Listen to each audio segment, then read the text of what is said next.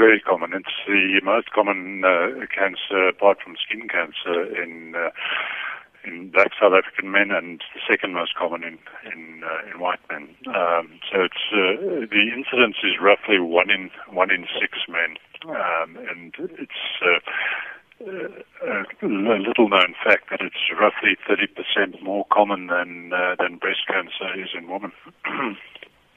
And, and, and that's quite significant. And uh, just looking at uh, this new um, surgery, uh, the uh, introduction of robotic surgery, uh, what is its main function at the urology hospital currently? Well, the the, uh, the main function is in the in the treatment and potential cure of early prostate cancer. And this is a treatment that has really taken over um, the, the management of early prostate cancer around the world. uh, we were a couple of years behind uh, other countries like the United States, Europe, and Australia in introducing robotic surgery, but uh, successfully introduced it roughly two years ago. And the the main advantage really is that the dangers of or the potential complications of uh, prostate cancer surgery in the past were often uh, impotence in men and a relatively high uh, rate of incontinence up to 20%. And with the, the precision of the robotic surgery, um, these uh, complications have been significantly reduced. And this has been the finding around the world, really, where uh, the the fears that men have of uh, being incontinent of urine and being impotent have uh, been reduced. Uh, well, incontinence to less than one percent, and impotence uh, pres- or potency preservation now is realistically in men that are potent before the surgery in up to 90% of uh, of patients. So, yeah, the fears that men have had in the past, and and very often the reason why I think men uh, don't go for uh, routine examinations um, because of the fear of uh, being diagnosed and the complications of the treatment have to a large extent been uh, reduced significantly. So, what did you do before robotic surgery, and how is it different now with technology?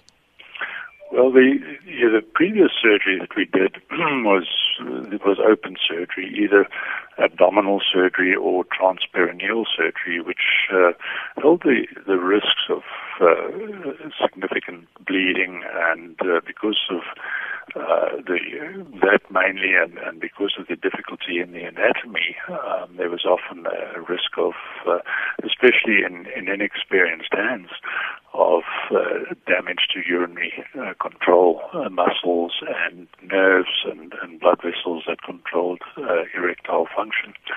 Um, with robotic surgery now, the vision uh, that we have has been improved dramatically, um, and the uh, for the first time we we have you know, this 3D vision and magnification up to tenfold, where we can actually see the nerves, see the the blood vessels, and and preserve them.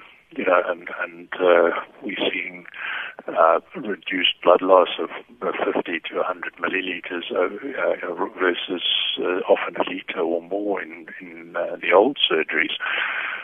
So we, the patients are not having blood transfusions. They are literally out of hospital within 36 to 48 hours versus the old surgery where they were often in, in ICUs and hospital for up to seven days and uh, six six weeks off work. Whereas now we we've seen patients returning to work in a week to ten days, and uh, you know, so it's it's really quite dramatic. And what has your success rate been, and, and, and some of the feedback that you've gotten from your patients?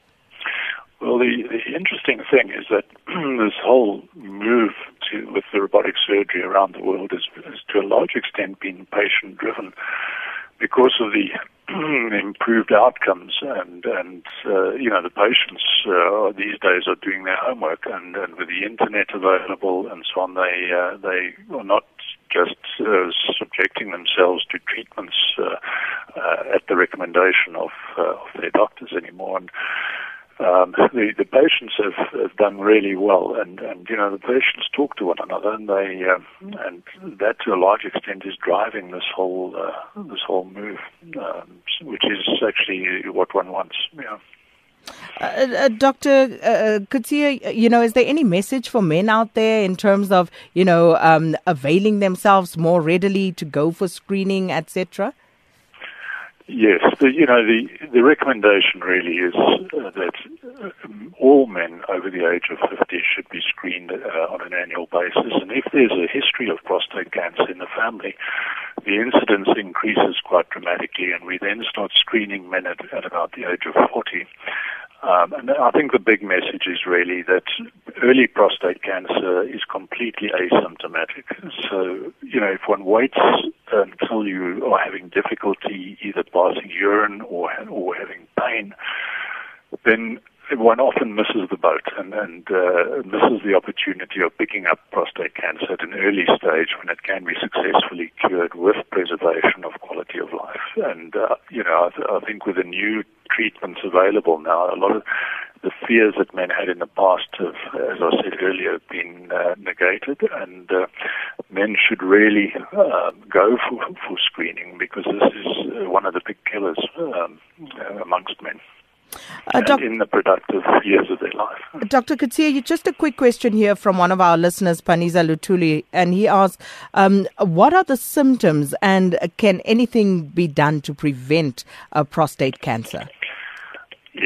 Uh, yeah, those are both two very good and relevant questions. The uh, the answer to the first one, uh, as I mentioned, is uh, that there are no symptoms in the early stages, and this is uh, this is the very worrying thing, and, and uh, why men often miss the boat because they think that if they don't have symptoms, that there's nothing wrong, um, and this is where the screening comes in, um, and terms of prevention of prostate cancer, there's been a number of trials done uh, in, in, the United States where we've had a look at uh, the possibility of preventing uh, prostate cancer. And unfortunately, none of these trials have uh, shown that there, there's any way of, of preventing the disease. Um, you know, unfortunately, at this stage, uh, the uh, all we have is you know if one can pick it up early and manage it successfully uh, you know, then uh, you know the the uh, mortality rates have come down significantly in countries that have done that, but we can't prevent it, unfortunately.